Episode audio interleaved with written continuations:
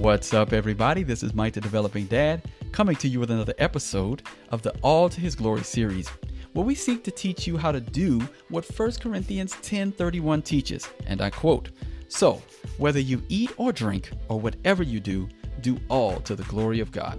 It is July 10th, 2020, and I want to give some encouragement to fathers. I'm going to give you 3 T's and 3 scriptures to go along with those to help you to live to his glory today. All right, so without further ado, let's get straight to it. Okay. The 3 T's. We want to remember the task that God has given us, the techniques that God has given us, and the truth that God has given us. And we're going to head right to the scriptures for the task. Ephesians 6 4 is very plain. Fathers, do not provoke your children to anger, but bring them up in the discipline and instruction of the Lord. So let's talk about that first part, provoking our children to anger. I believe there's two ways that we can do that. One is if we don't discipline and instruct them. And if we, the second way is if we give harsh discipline and instruction. So a child without discipline is a shame to his mother. Uh, if you leave a child to himself, he's going to go down to Sheol. The Proverbs are very uh, clear when it when they speak of these things. The child needs discipline and instruction. Folly is bound up in their hearts, but the rod of discipline drives it far from them. We know that these things are important. So if you leave a child to himself, you get what, what we're getting in our culture today, which is a lot of children, uh, grown children, big children, uh, throwing tantrums, physical, you know, uh, throwing big people tantrums, right? Destroying, getting angry because they have a faulty worldview. They have not been brought up in the discipline and instruction of the Lord. They do not know His ways, so they are angry. All right. The second way that we can make them angry is is um, being harsh in our discipline continuing in our discipline in such a way that it does not reflect Jesus Christ love, compassion, and, and discipline, right? Uh, we don't want to be too harsh with our children. We go too far. Um, we, you know, abuse is not something that, that God sanctions, um, verbal or physical. None of these things are godly ways of bringing your children up in the discipline and instruction of the Lord. So, harsh discipline is one way you can definitely provoke children to anger. You see many people who have many uh, issues with anger because of harsh discipline and instruction. But to bring them up in the discipline and instruction of the Lord means that we need to be both formative and corrective. So, making sure that we're teaching our children what to do, how to do things the right way, and then when they cross the boundary, being corrective. You don't want to be corrective to a child that you've never taught what is right. If you tell your child, "Hey, don't lie," right? You're teaching them teaching them but to tell the truth. The truth is what is good. Lying is evil, right? If you're always giving corrective discipline but never teaching them how to do what is right, you could also provoke them to anger. So our discipline has to be both and our instruction has to be both, both corrective and formative. Formative is so important. We've got to teach them what is right and not always just telling them, don't do this, right? Okay, so God has given us techniques as to how to accomplish this, right?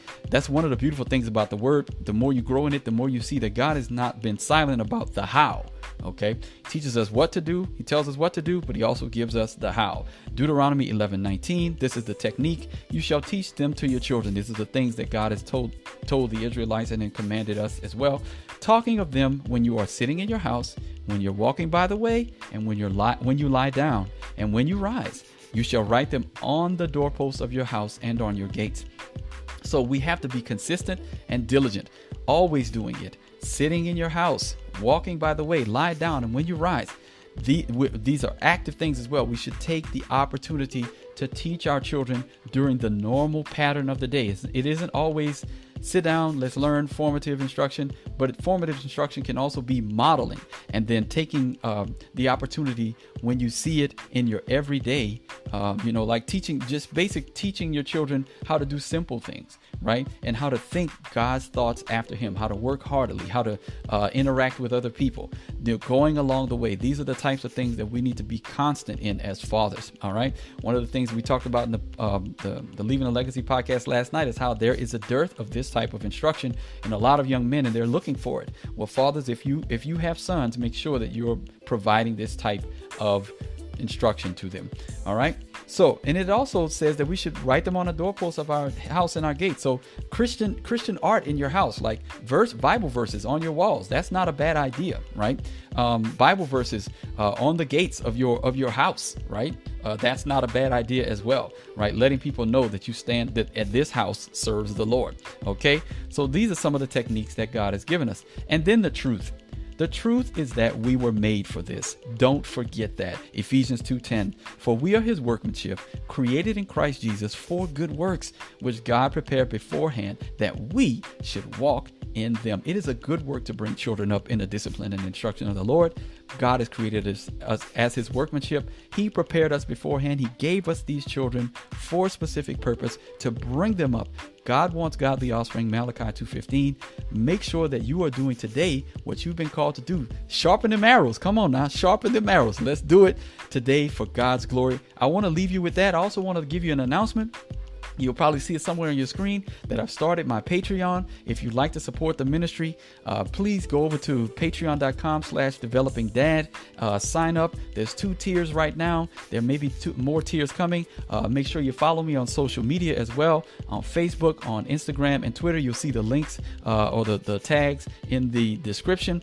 Uh, and I hope you were blessed by this. Don't forget to like, comment, subscribe, and share. And I'll see y'all on the next one. All right, grace and peace.